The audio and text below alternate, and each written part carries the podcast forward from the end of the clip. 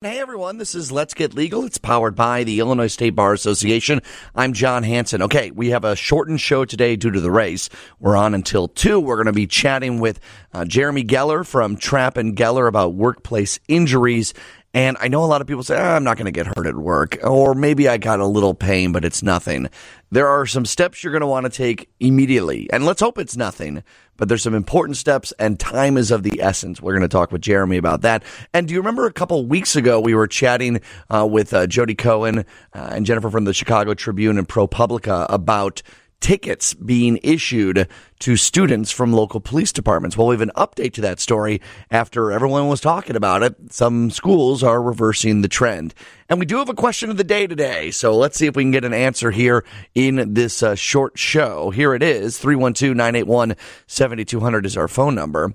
And here's the question. While local jurisdictions did prosecute these crimes, until 1963, it was not a federal crime to do what? So local jurisdictions used to prosecute these crimes, and until 1963, it was not a federal crime to do what? 312 981 7200. Hopefully, get an answer after this on WGN. 720 WGN here at 111 on a gorgeous Saturday afternoon in Chicago. Boy, we had some clouds earlier. Those have blown away, even a few sprinkles. Uh, but it looks so great right now outside of the 18th floor here where the river meets the lake. And this is Let's Get Legal, a show that focuses on stories in the week. And uh, we take a look at everything from a legal lens. That makes sense. That's the name of the show. and our question of the day today, and by the way, you're going to get a $50 gift card to the 50 50 restaurant group if you get this correct, is what local jurisdiction, excuse me, while local jurisdictions did prosecute these crimes until the 1960s, it was not a federal crime to do what? Let's go to Mary. Hey, Mary, you're on WGN. Hi. How are you doing? Um, I'm fine, thank you. And you? I'm doing great. Thanks for asking. I I enjoy the um show and the network. Oh, Um, I would like to see. I think it's Smash and Grab. smash and Um, now they're making, uh, you know, where they break the windows of a store and Right. then run in and steal all the merchandise. It's certainly in I the news. They're making it. I think they're making it a felony now, and then maybe Kim Foxx will prosecute some people. well, That I, would be refreshing. I did hear that they are making that a felony. I know the state's doing that, but uh, and that's certainly in the news right now. It's not the answer to the question of the day, but it's a good guess, Mary. Thanks Oh, for chiming in. Oh yeah, that's okay. Okey-doke. It's still a uh, local jurisdiction crime, smash and grab, but a good guess. Let's go to Dawn. Hey, Dawn, you're on WGN. Hi, Jen. How you doing? I'm doing good. How's your day? Okay. I'm making chili, and the tears are running down my face. Anyway, Wait, it, what, oh, that, that you're making. onions. I was like, why are you? I was like, why are you crying? I'm like, oh no, now I get it. You're making chili, and it, and it's uh, it's causing you to tear up. Okay. Yes. I was like, what can I do for you, Dawn? Well, how can we make your day any better? Well, I was thinking maybe um, for women and men uh, that they should get equal pay. This is Equal Pay Act. That's a great guess, right? Because they have definitely taken more standards and looks at how to make sure that women get paid the same as men. There's still a gap there. It's just not the answer to the question of the day, Dawn. I'm sorry.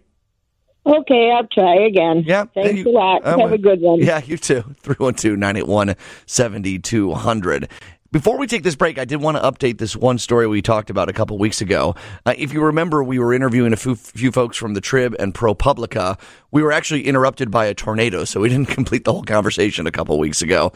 Uh, but talking about how local school districts have been essentially punishing kids using their school resource officer or the police department to actually ticket uh, students, right, for a couple of hundreds of bucks for for truancy, for being late, for um, acting up in school, and there was a huge outcry about is this the right thing to do? Well, Illinois' top financial official has now banned local governments from using the state program to collect debt from students who have been ticketed for truancy, and that would eliminate a burden for families struggling to pay steep fines. Because that was one of the things is that often the people that are getting fined can't pay these fines, and then they can be sent to collections that affects credit reports, all for acting up in school, right? And there should be punishments for acting up in school, but when you make it a police uh, in, involved thing, it enters a whole new level. So, other schools have also begun to scale back and reevaluate when to involve law enforcement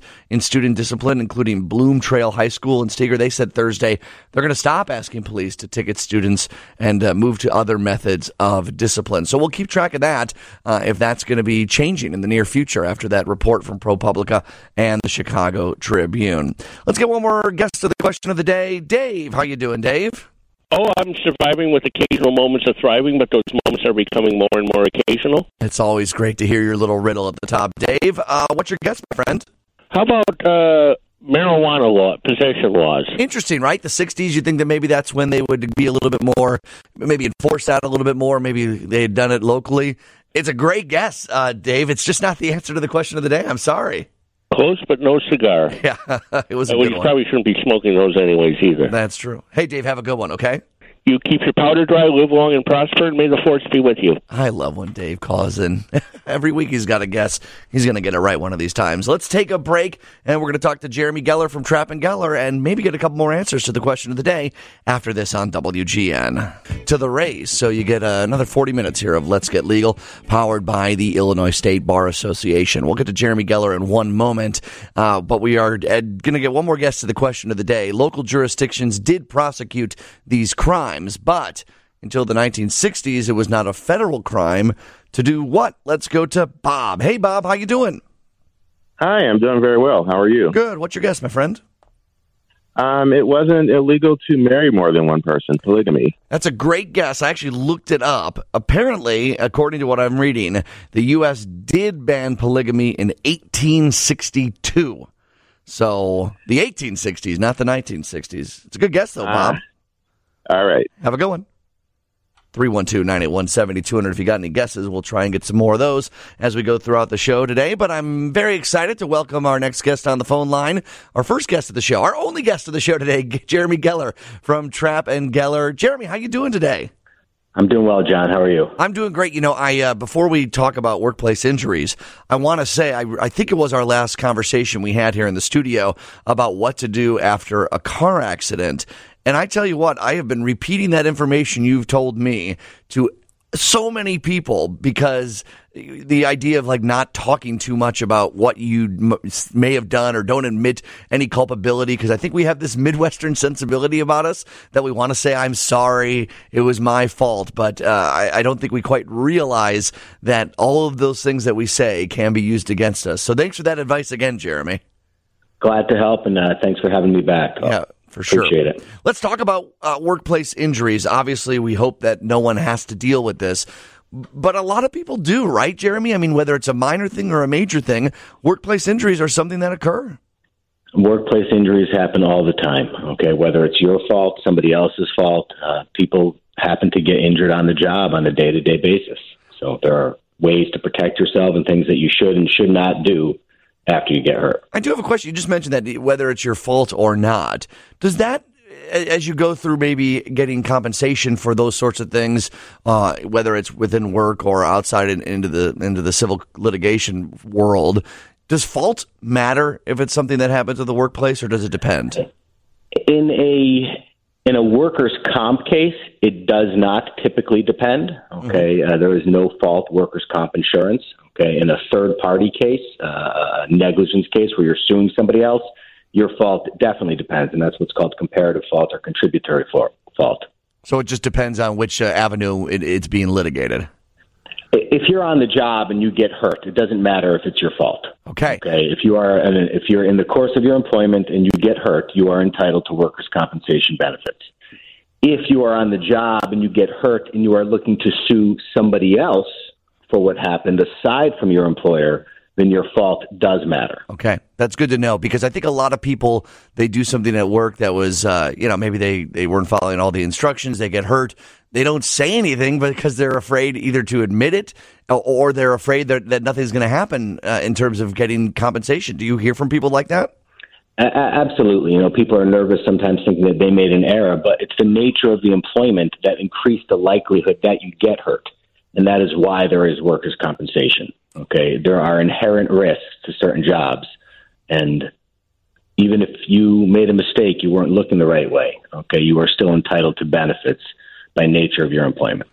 Now, when something happens, I feel like a lot of times, uh, and I'm just trying to, because here at WGN, I don't get in many or, uh, workplace injuries, I will say. I have a very fairly cushy job here. Maybe my ergonomic chair cuts, could be a little bit, yeah, a couple paper cuts, maybe. And even then, I don't even use paper that much anymore.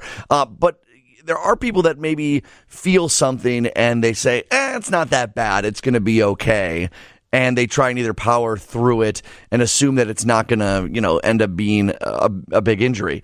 That that's not the right approach to take, right, Jeremy? If something happens, even if you have any doubt, check it out, right? That is the most common problem that people create for themselves. Is that there is a uh, a pulled back, a strained knee? Okay, you feel a little tweak in your shoulder or something, and you think, all right, I'm going to be okay. Let me take a break for a minute. Okay, you don't report it to anybody. You don't want to make a big hubbub about it. Okay, and then you continue working and it gets worse. Okay, the most important thing to do is when there's a problem, regardless of how severe or not severe it is, is to report it to your employer. Mm-hmm. And what form okay, is that? Is that HR or a boss or who's legally, uh, who are you legally obligated to talk to? Yeah, it, it, it doesn't matter. Okay? okay, if you got if you're a, a laborer on a construction site, you want to tell your foreman. Okay, if it's on a, a, warehouse, you want to tell your supervisor. If you're a, a driver, you want to call dispatch. Okay, you just need to report it to your supervisor either orally by calling them or written, whether it's a text, whether it's an email. Um, you always want to document, hey, this just happened. I am now feeling this, just so that it's documented and it protects you in case something happens or it gets worse. So I know you said they're verbally or write it down, but you, I, it seems to see that you're leaning towards even if you say something, be like, "Hey, I'm going to follow up with a real quick email just so we have some documentation of this." I would always do it in writing if possible. Short, uh, direct to the point. Hey, I was on the job. This is what happened. I'm feeling pain here. Um, just so that it's documented. They can't say that you didn't say it. Okay, uh, workers' comp, you have a, a, an obligation to report injuries uh, in most cases within 45 days. Um, so uh, you want to document it so that there is no argument on that giving notice. And then that 45 day thing, when we go back to what we were talking about, a, a nagging injury that maybe lingers, it, it, let's say it lingers for three or four months, and then you want to report it. Is it from the moment the pain started or where the incident happened? Is that what that 45 day window entails? Uh, again, the, the, that's where the law comes in, but uh, eliminate the issue, report it right away, uh, and you, that that prong of workers' comp is covered. Okay, if there's any little thing, it's just best to give notice so that people are aware of it and you are protected. Is workers' compensation handled within a company, meaning that they have their own policy for how much you might get, how much time off you may get, or is it a state or federal regulation of what the what the minimum standards are? What do we look at for workers' compensation?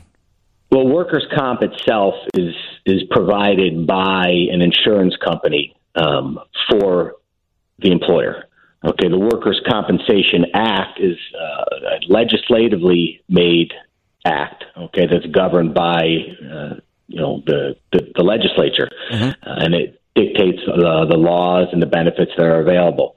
But typically, if somebody is injured on the job, the person they are against or the person they are trying to get money from is their employer's insurance company. Mm-hmm. And I think that's an important note too. I think people sometimes are loyal to their company and they feel like hey, this little thing is nagging. I'm going to end up costing my company. I'm going to uh, send them in the hole. No, it's the insurance that's going to uh, pay for this, anyways, right? It is. It is. Uh, all employers are required to have workers' comp insurance. It's actually a felony if you do not. Um, so for for all of the companies that people are working at, they have to have this coverage, and this coverage exists just to provide it in case somebody gets hurt. So it's no it's no detriment to the employer. Um, and it's a benefit that you've been paying for and that you've been participating in uh, throughout your employment, so you're entitled to get it. 847 wants to know what about if it's something that happens over time, like a repetitive type injury? Great question. Yeah, there, there are repetitive type injuries, you know, uh, um, like a carpal tunnel thing. Okay, so a lot of people maybe who uh, do typing or uh, sledgehammers or repetitive type motions, and those injuries also um, are compensable. Um, sometimes those are a little bit more difficult to prove, okay, and the timing of that is a little different.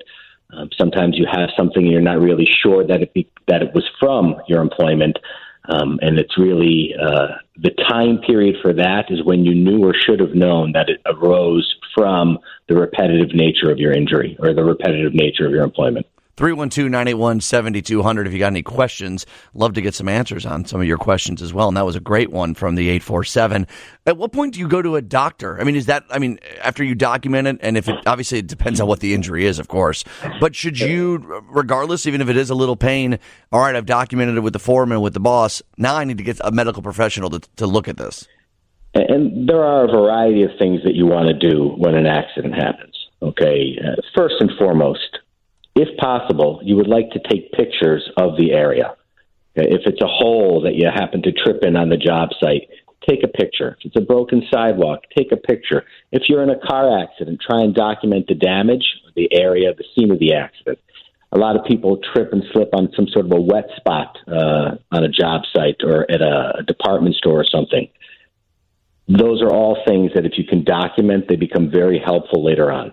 For sure. Um, you want to you want to get the names of any witnesses, okay, any coworkers that are there, any of the other uh, innocent bystanders. It's a very common thing where somebody gets the name of somebody, and then they come to me, and I'm able to call that witness later on. And people have this inherent desire to want to help.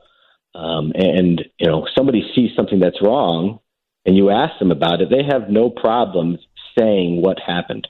Okay, so those are things that you want to do. For sure. Um, and, and then, if your problem is something that requires medical treatment, you definitely don't want to delay. Um, it's important to get medical treatment right away. It's important to explain to your doctor that this was a work-related injury, and it's important to give a little, a little direct uh, synopsis of how the accident happened, Right. so that it, it's documented in the records. Well, we're getting a lot of great texts and questions and calls. Jane, I want you to hang on the line, okay? We got to take a news break. Jeremy, we'll chat more on the other side of it, okay?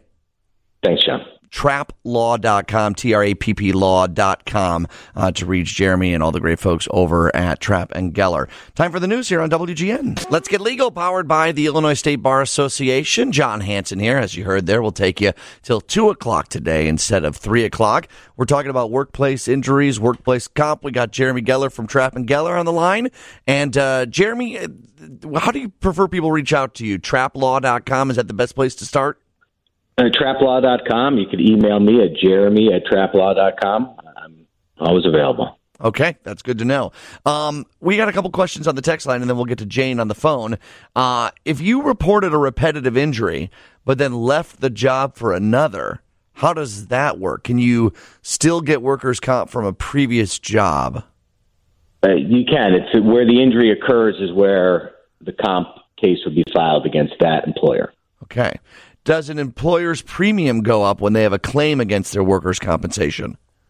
Depending on the insurance company, that's a possibility, depending on the type of, of policy they have.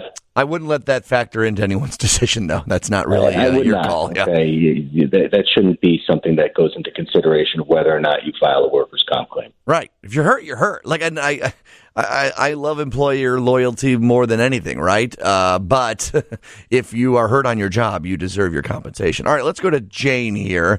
Hey, Jane, you're on WGN. Hi, how are you? Good. What's your question today? Well, my husband was injured on the job. He did report it. He's going through therapy. Work comp is covering it. But there's a possibility that he may not ever completely recover from this injury. Oh, Is there, I mean, it's not a severe injury, but there's a possibility he may not completely heal from it. Is uh huh. there a, a compensation for that, or is it just the work comp paying the bills and that's it? Uh, what do you think, Jeremy? Uh, yes, uh, there is definitely compensation for that. You know, There are three main benefits to workers' comp.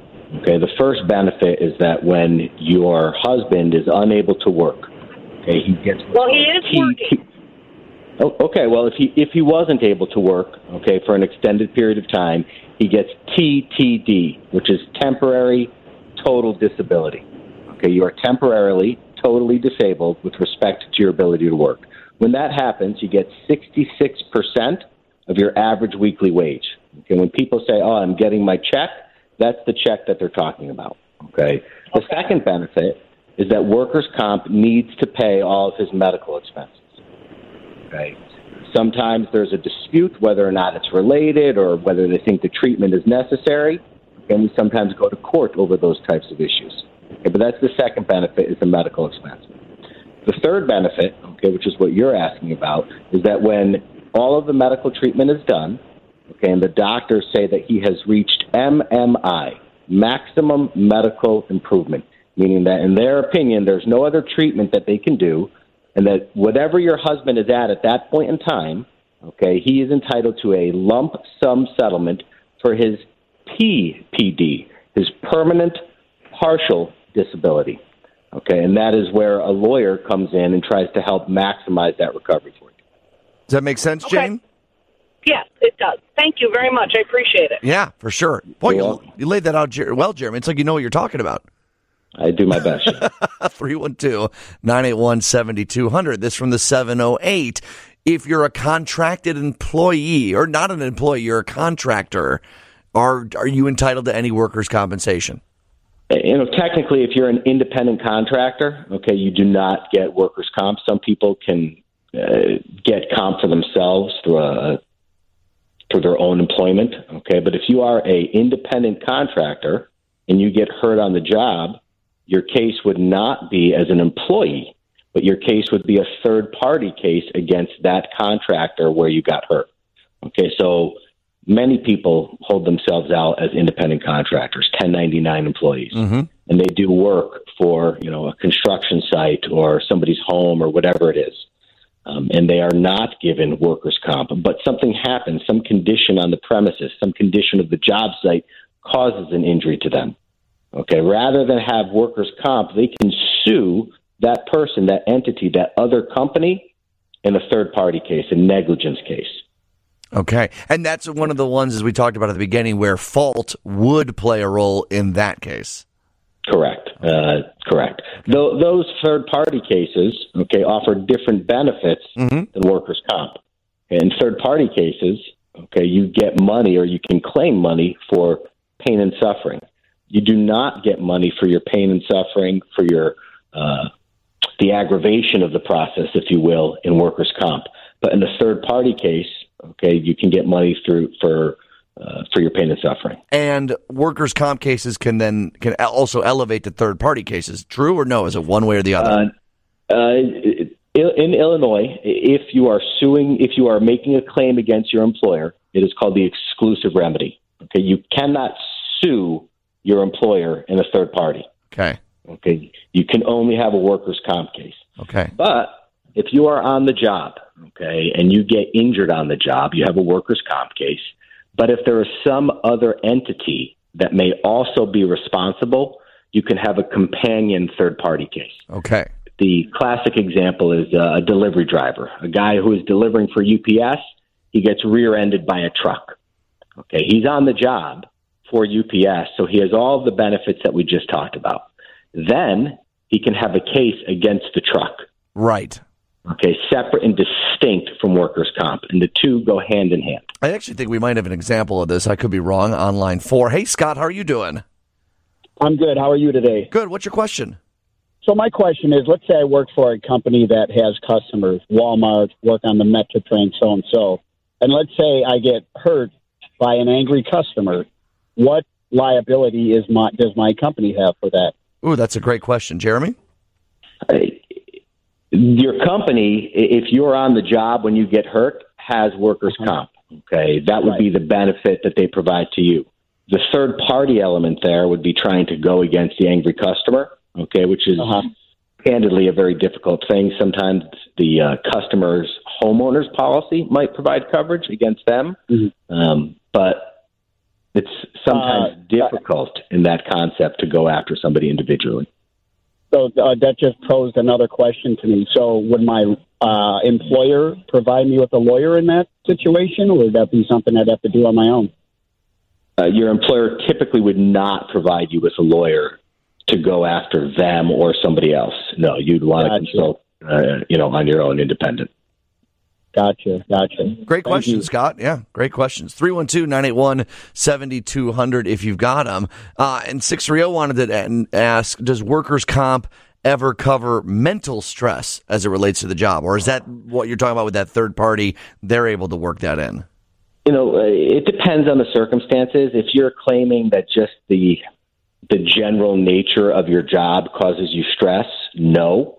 Um, but if there is some specific element of your job that increases the likelihood that you will experience stress or experience depression, um, uh, again, uh, a di- more difficult claim to, to make, um, but can be proven, All right. depending on how things are phrased in the uh, the medical records or what the records say, uh, and the the conditions of your job. All right. Jeremy Geller, can you hang on a little bit longer for us? Sure. All right, that's Yeah. great. I'm going to put you on hold right now. 312 981 7200 is our phone number if you've got any questions. Trapplaw.com. That's T R A P P, an extra P in there. Uh, trapplaw.com. Best place to start uh, information and uh, get Jeremy on your side talking about workplace injuries on Let's Get Legal, powered by the Illinois State Bar Association. Jeremy, you ready for a couple more questions? Absolutely, John. All right, let's go to Terry first. Hey, Terry. Hi, hi. Uh, Hey, Jeremy, I got a question for you. Uh, about four years ago, I hurt my back. I was working as a nurse at a hospital, and I injured my back lifting a patient. And uh, it, was, it was pretty bad. The next morning, I could not get out of bed. So I called in and said, I can't come to work, but my back's injured. And they said, Well, if you can't come, you're fired. Whoa. And uh, yeah, I know, I know it was that quick. Well, he apparently talked to HR and reconsidered two days later. Uh, so anyway, I ended up getting an attorney, and I got a bad one. He wouldn't communicate with me.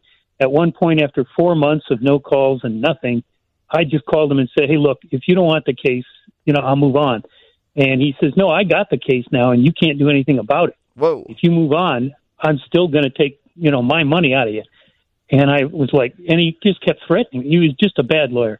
But uh, in the end, after ten months or so, he called me and said, "There's a check coming to you for ten grand." And I said, "Well, what happened?" And he said, "There's a check coming to you for ten grand." I said, "Did was this a lawsuit, a settlement? What happened? How much total did uh, we get, or what happened?" And he just said, "There's a check coming to you for ten grand." And you never found out And what it was been- for. I never found out. Did he get forty grand and keep thirty himself? Whoa, that's strange. I have no way of checking. He Yeah. won't tell me anything. Jeremy, sounds like you got a malpractice lawsuit against the lawyer. What, Jeremy? That's that's an odd one. Yeah, that's a, an unfortunate situation. Everything about that is incorrect and unprofessional. Um, you know, your case is your case. Okay, you dictate how the case goes. You dictate if the case settles. Obviously, your attorney should guide you and explain things along the way. Um, but reality is is that to settle a workers' comp case, there needs to be a contract uh, approved by the, the commission, by the judge or the arbitrator that you, as the employee, need to sign off on. Um, and it explains the total settlement, it explains the attorney's fees, it explains if there's any other cost, and it explains to the penny how much you're supposed to get. So all of the things that you experienced uh, are not by the book, and I'm sorry that it happened. Uh, It wouldn't Shouldn't be that happen. It wouldn't happen at Trapp and Geller. I'll tell you that much. that that is true. It would not happen with me. What's my- correct. What's my course of action then? Does he have any, Find a Jeremy? malpractice? Uh, there are a variety of courses of action to that. Um, If you don't- I would, yeah, if you don't uh, wanna- I would certainly call that attorney and try and get a better explanation, uh, and then you know maybe consult with another attorney about what your options are there. Yeah. Thanks, Terry. Okay. I'm sorry that happened to Thank you. And Jeremy, thanks for answering. I know I don't want to put you on the spot too much. We can always uh, you can always follow up with me later, Jeremy. I can get the information to Terry too. Uh, one more call. Let's go to Elliot. Elliot, we got about a minute here, so let's uh, get that question for him. All right, thank you very much. Uh, we had an incident. We live in a condominium. Uh, there was uh, some gas exposure. Some people were overcome. The fire department responded. The police department responded. Uh, some of the first responders had to get checked out. Uh, about a year later, we're hit, along with the company that did some work on the heater for the pool. We're hit with a with a lawsuit. Uh, the insurance company that covered the first responders is trying to go after the uh, Uh, the, the homeowners association. yeah, the homeowners association. Is, is that a common uh, practice? Interesting, Jeremy. You hear that before? Yeah. It- That is what we were talking about earlier about that third party case. Okay, the the first responders injured on the job. You know, there's different types of uh, workers' comp rules for for police officers and and firemen. But if they are injured on the job as a result of maybe the condo association's negligence in the way that they maintained uh, the the heaters or whatever was producing the gas, that is where that case comes in. And sometimes uh, the workers' comp carrier uh, tried to get their money back from some third party entity. Ah. It could be that it's workers' comp. It could be that there's an attorney representing those people making that third party negligence claim the same way. And are they trying to pass that cost on to you then, Elliot, to to fight it? Absolutely, absolutely. Uh, Yeah. The company that, that did the faulty work, they had to come up with some money. We had to come up with six thousand dollars. Ah. But I spent thirty. I spent thirty-one years as a policeman myself. I never heard of such a thing where you're responding to a legitimate call to pay taxes there, and subsequently now the insurance company that carries the the workman's comp is Wow. going to hit us with a suit. Oh, Elliot, I'm, sound kosher to me. yeah, I'm sorry to happen to you, Elliot. Okay. All right, thanks. Yeah, take care. All right, Jeremy, we got some great questions. We got more coming up, but we're out of time. We're gonna have to have you on again soon and do this again, okay? Yeah, Jon, it was a good time. I appreciate you having me. Thank you. Yeah, and I think that we've struck a, a nerve. That's probably a poor choice of words, uh, but I think that there are a lot of people that are dealing with this sort of stuff. So, Jeremy Geller, remind people again where they can go to get more information from you on what you do. My website is trapplaw.com, T R A P P law.com. You can email me at jeremy at trapplaw.com. My direct phone number, 312 269 1329. Call me anytime. 312 269 1329, right? You got it. All right, Jeremy, have a good one, okay? Jon, be well. Thanks. Yeah. All right, we're going to take a quick break. Then we're going to try and get an answer to the question of the day, which was local jurisdictions prosecuted these crimes, but until 1963, it wasn't a federal crime to do this. Let's hope we get an answer after this. A minute and 10 seconds left. Let's try and get an answer to the question of the day. Local, jurisdic- uh, local jurisdictions did prosecute these crimes, and until 1963, it was not a federal crime to do what? Really quickly, Patty, what's your guess, Patty? Rob a bank. That became a federal crime in 1934. But a great guess, Patty. Thanks for holding on so long. Let's go to Austin. Hey, Austin, what's your guess? Assassinating a U.S. president. In 1963, when John F. Kennedy became the fourth president to be assassinated, you might remember it was Dallas police that were leading the initial investigation because at the time it was not a federal crime to assassinate the president of the United States. Instead, it was handled like any other murder in a local jurisdiction. Congress immediately took our uh, action on that, changed the law, and made it a federal crime. Austin, you win the prize. Congratulations. Well, thank you. Hang on the line. Good job there. He's going to get a $50 gift card to the 5050 restaurant group to be used at any of their 14 fantastic establishments all over Chicago, including Roots Pizza and West Town Bakery. I love when we get an answer at the end.